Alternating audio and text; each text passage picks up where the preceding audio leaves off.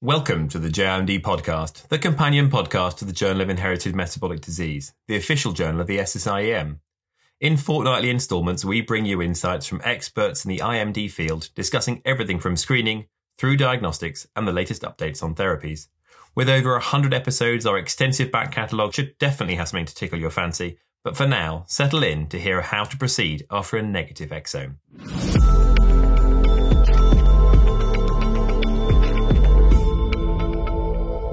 Hello there. Now, as the journal social media editor, I try not to have favourites when it comes to the papers that the journal publishes, but I do see what's popular online, and the paper under discussion today has been a solid hit from day one. And I don't think that's a surprise. I think all of us have found ourselves in the position of having sent away the tests and come up empty. And so when my guest today penned the paper, How to Proceed After a Negative Exome, a review on genetic diagnostics, limitations, challenges, and emerging new multi-omics techniques, I think it really helps a lot of us reframe our thoughts on some tricky cases. It therefore gives me great pleasure to welcome Dr. Machteld Oud of Radboud University Medical Center, Dr. Saskia Wortmann, who manages to work for both Radboud UMC and the University Children's Hospital Salzburg in Austria, and Dr. Clara van Karnebeek from Amsterdam UMC, and all three are members of the group United for Metabolic Diseases. Saskia, welcome back, and Machteld and Clara, welcome to the podcast. Thank you. Thank you. Thank you, James. So, we're talking today about what to do after a negative exome. I mean, I don't want to appear stupid, but the answer isn't going to be do a genome, is it? So, indeed, that's actually a very logical thought. And if only it were that simple. We've been doing genome sequencing for a while now, and with us, many others in the field. However, the major diagnostic increase that we saw with the introduction of exome sequencing has not been seen with genome sequencing. So yes, we do find coding and non-coding variants that cause disease. And genome sequencing data definitely makes it easier to study certain variants, for instance, structural variants. But thus far, the additional diagnostic value of genome sequencing itself has not surpassed the 10%. So it's not that simple. Well, that's a relief. It would have been a really short episode. So obviously the focus here is diagnosis. And we know that for many patients, the diagnosis may prove elusive. But you know, surely they're already receiving supportive management. This might seem naive, but why is a formal molecular diagnosis so important? I think you might have said it yourself. I don't think that patients without a diagnosis receive appropriate treatment or management. And that's because a formal molecular or precise molecular diagnosis is essential for several reasons. First of all, an answer, a definitive answer for the family, for the patient. Often there's a long, as we call it, diagnostic odyssey. Second is that genetic counseling on recurrence risk in future children, but also identifying family members at risk can be done much more precisely and comprehensively once we know the diagnosis. And to say something about what the future of the child or the adult uh, with the diagnosis looks like, it's really important to know exactly what the underlying cause is. And I would say, finally, and maybe most importantly, the care that the patient receives. So, ideally, finding a treatment, uh, a causal treatment, which we can provide to the patient, whether it's a, a medication, a diet, a supplement, or now on the horizon, molecular therapies or even an organ transplant. That's only something that we can do once we know the diagnosis and preventive measures. Even if we cannot treat and modifying, let's say, supportive treatment is also possible with the diagnosis. So I hope I've convinced you that uh, understanding the underlying cause at the molecular level is very important. I think to put it very briefly, without a diagnosis, no therapy. And without a diagnosis, you cannot understand the underlying pathomechanism of disease. So I think everybody needs a diagnosis, a proper genetic diagnosis. It's okay. I'm convinced you're definitely preaching to the choir. So we know that the diagnosis is valuable. And the arrival of exome sequencing has been a revolution when it comes to shortening pathways and expanding our diagnostic options. I'm a simple general pediatrician. If I ask for an exome, what am I actually getting? I think this is exactly the question you need to ask your lab and you need to be aware of what you are getting when you are asking an exome. Which kind of analysis do they do? Do they look at copy number variations? Is the mitochondrial DNA included or not? So I think it's very important to have this exchange with your lab and to know what can I expect from an exome and what are perhaps things uh, I need to do additionally. And maybe most importantly, what I often see and hear around me is that uh, people expect whole exome sequencing. And we know that this is hardly done unless there's a trio exome available. But even then, let's say focusing on a subset of genes, as we call it, a gene panel, is often done. And so you need to know which genes are in the panel which are not? And are we going for discovery of potential new human disease genes or just the known ones? So it's the really important question, as Saskia said, to ask. So are you saying that not all exomes are equal? No, definitely not. The quality of, of exomes has improved over time. As you can imagine, sequencing techniques keep improving, as well as bioinformatic analysis and also the interpretation that happens after sequencing improves over time. And I think definitely the analysis pipelines where they keep improving, so the variant callers keep improving, and we can detect more and more variants and recognize the true variant over some noise. And with new algorithms, we can also predict the effect of variants better, the effect of the variant on protein levels. So no, not every exome is the same. And also if you compare a singleton versus a trio exome, there are definitely clear differences there. If you perform trio exome sequencing, where we not only sequence the index patient, but also the parents, it's easier to study different variants, for instance, de novo variants, because you immediately have the allelic origin of the variant. So you can immediately say whether it fits the disease pattern or not. And this reduces the number of variants that we need to uh, interpret. And also, I do not know if it's politically correct to say it, but there's this quoted IT in out. So if you do not ask the right questions and if you do not provide really good clinical phenotyping to your lab, they cannot give you a diagnosis. Or potentially the wrong diagnosis. So, as Saskia put it, but maybe this is more correct garbage in, garbage out. Yes, that's much better. but I agree with you on that one. And so that really means that a differential diagnosis is still important and that we don't just ask for an exome and hope to get an answer, but that we as clinicians still really need to evaluate our patient and, and it helps to come up with a, a potential diagnostic category. Uh, thank you for the save there, Clara. I think we'll have to put a strong language warning on this podcast. That's certainly a first. But I completely agree. We've been hearing a lot about the quality of data with the emergence of AI technologies and what you get out is only as good as what you put in. And I think this will only become more important as we start sending genomes on undifferentiated patients. In our genomic newborn screening podcast, David Bick explained that they can overcome this challenge by restricting their output to well reported variants, but this obviously limits the utility of the data being generated. And the amount of data is is the issue here, isn't it? Because there's this incredible paradox. The exome considers just a tiny fraction of our genomic data, albeit the area where the vast majority of diagnoses will be found.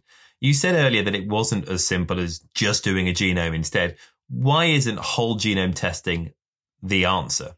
So, whole genome sequencing will give us basically the same information as exome sequencing. It will give us all the relevant information about the coding sequence. But additionally, it will give us information about the non coding sequence. And there are definitely diagnoses in the non coding region as well. However, we're not that familiar with the non-coding region yet. So there are evolutionary conserved regions, the UTRs, specific promoter enhancer sequences, that will lead us to more diagnoses. But there's also many parts of the non-coding DNA that we just have to elucidate. We just have to figure out further what the importance is of this part of the DNA. So in that respect, yes, we have the information, but we don't know how to interpret it. On the other hand, for the structural variants, genome sequencing will give us much more data. So the more complex variants, the, the translocations, the mobile elements, the larger insertions, lesions, it's much easier to study them, detect them with whole genome sequencing than it is with exome sequencing. So yes, genomes will definitely take us further for these variants. And I think it will only improve over time when we have better callers and it makes it easier to interpret all this data.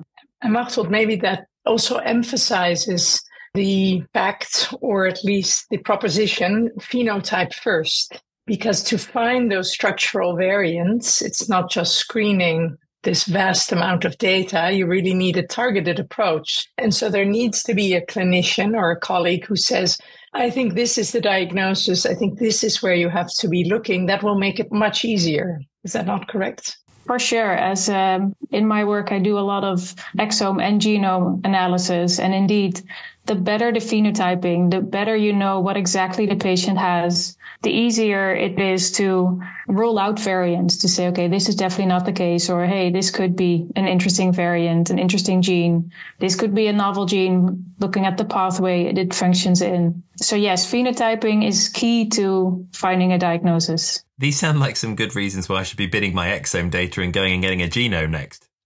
James, I think, let's say, reusing the available data is really the most important step as we advocate it. Eh? So the answer is no. When you have a negative exome, don't go for the genome because the data storage issues are huge. That's on the one hand. And there's so much to be found in the existing data. So also in terms of sustainability and thinking about costs, etc it's really important to look at that exome data. Yes, I, think always the first step is to do a reanalysis of the data. And I want to come back on this again, the communication with the lab or the one who is doing the exome analysis that you go again through your phenotype, go again through your data. And this is the first step to get a diagnosis. And then, of course, there are lots of other omics techniques. And the other would be, and maybe Machteld can speak more to that, but using the, the gene matcher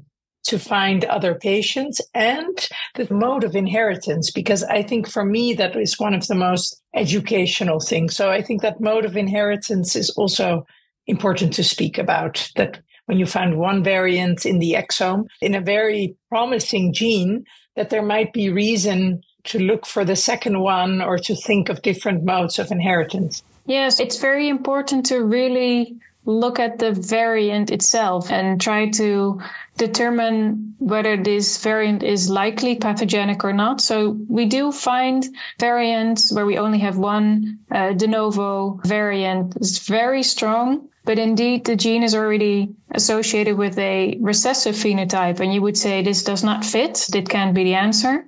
But then if you would make use of matchmaking exchange, gene matcher, different platforms where you can reach out to other clinicians, other researchers who may have similar cases. You can find new inheritance patterns. So there are, yeah, many examples. We have a list in our paper of, of many different genes that have both dominant and recessive inheritance patterns. So if you're very certain about a certain variant that it could be pathogenic, then don't rule it out. Look in further and reach out to fellow clinicians, researchers to see whether this could be a match and you could have a diagnosis for your patient.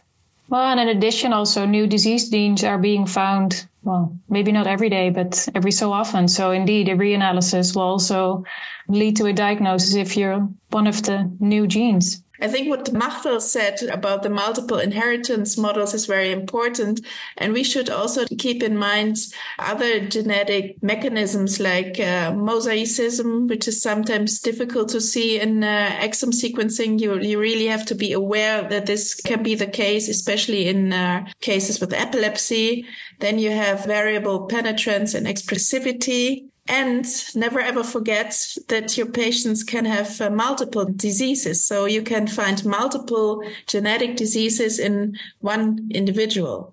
So I think it's, it's always keep the unexpected in mind if you look at exome data and discuss it with your lab. One in 20 patients with a rare disease phenotype has two distinct or unrelated genetic disorders. So it's not a remote possibility. It's actually uh, well possible, as you said, Saskia.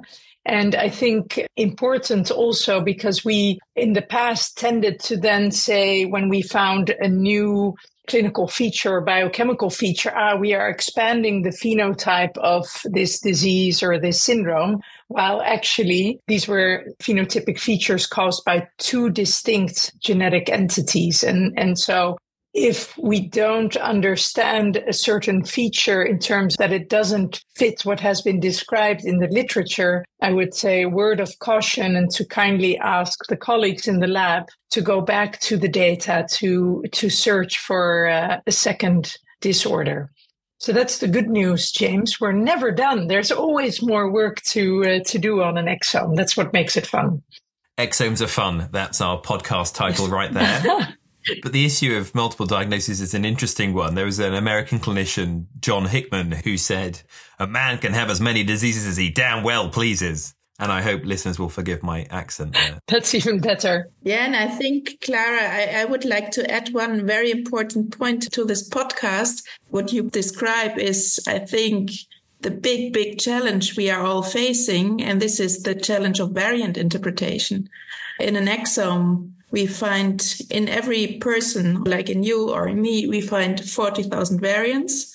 And this number goes up when you do a genome. And we need to interpret this variants, which variants are benign and only variants of nature and which of these variants really cause disease. And I think this is the big challenge. And this challenge is already enormous when you're interpreting variants from exome sequencing and it increases when you look at genome data. So we need the functional testing. It does not stop with the exome for searching for therapies. We need to know the pathomechanism, but also very often only for proving the diagnosis, we need a functional test and we are lacking far behind that.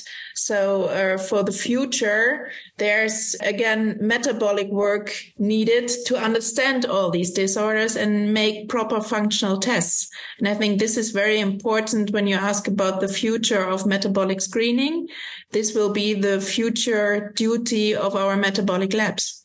And once you find a, a good, uh, let's say, a biomarker, this can serve as well as a potential readout for therapeutic uh, screening studies in stem cells. So going from the diagnosis to the treatment, I think, as you say, the, the metabolic or the functional experiments are really pivotal. I completely agree, Clara. And actually, it's something that seems to be coming up more and more in the podcast. Saskia and I spoke about this not that long ago when she was discussing functional validation of CAD variants when you're trying to work out if they're pathogenic or not. And this captures some of the change in our pipeline, our diagnostic workup. We've moved away from some of the more invasive investigations, such as muscle and skin biopsies. I was speaking with a clinician colleague of mine just earlier today, and he was saying, Oh, should I be ashamed because the whole genome came back with this diagnosis and, and it wasn't on my radar? But I mean, this is just the way we're working now, isn't it? There's no shame in a candidate gene coming from the whole genome when we haven't necessarily got a strong clinical suspicion. Yeah, I think the reverse phenotyping, because that's what it is, uh, that was also a reality that outrolls a potential diagnosis from the exome or the genome, and that we go back to the patient to see does it fit and did I maybe miss it?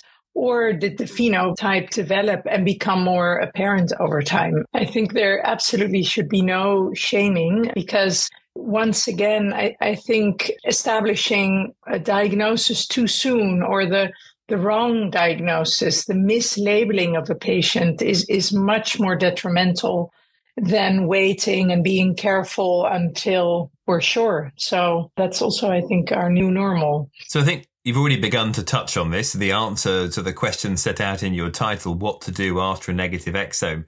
But within the paper itself, and I think one of the reasons why it's so popular is you presented this sort of flow chart of uh, how a clinician might proceed.